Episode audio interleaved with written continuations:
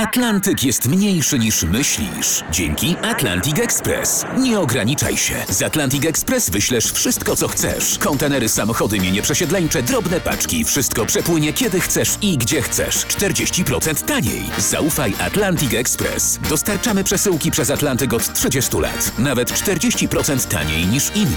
Dzwoń 1 800 775 73 63. Ekspresowo przez Atlantyk. Tylko z Atlantic Express. Jest wiele przedmiotów znienawidzonych przez uczniów. Dla niektórych to matematyka, dla innych polski, dla innych jeszcze WF. Jest jednak jeden przedmiot, którego nienawidzą rodzice. Między sobą mówią o nim szeptem zajęcia plastyczne. Zajęcia plastyczne.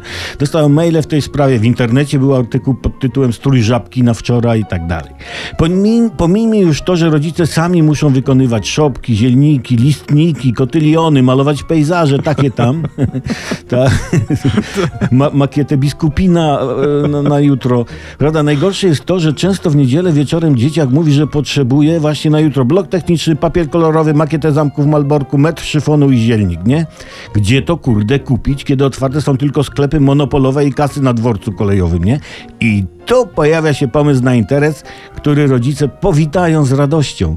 Weekendowe sklepy nocne z artykułami szkolno-plastycznymi.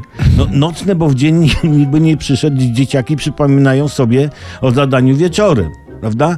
Sklep mógłby mieć nawet opcję dostawy do domu. Ba! Ba! Można by nawet rozszerzyć ofertę, nie? Na przykład takie ogłoszenie.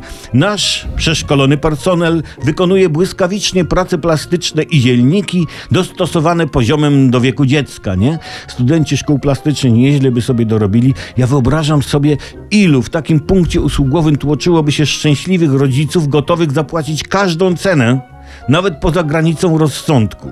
Ktoś mógłby powiedzieć, że to jest takie leczenie symptomów, a nie choroby że dzieciory powinny ćwiczyć pamięć, a nauczyciele zadawać takie realistyczne zadania.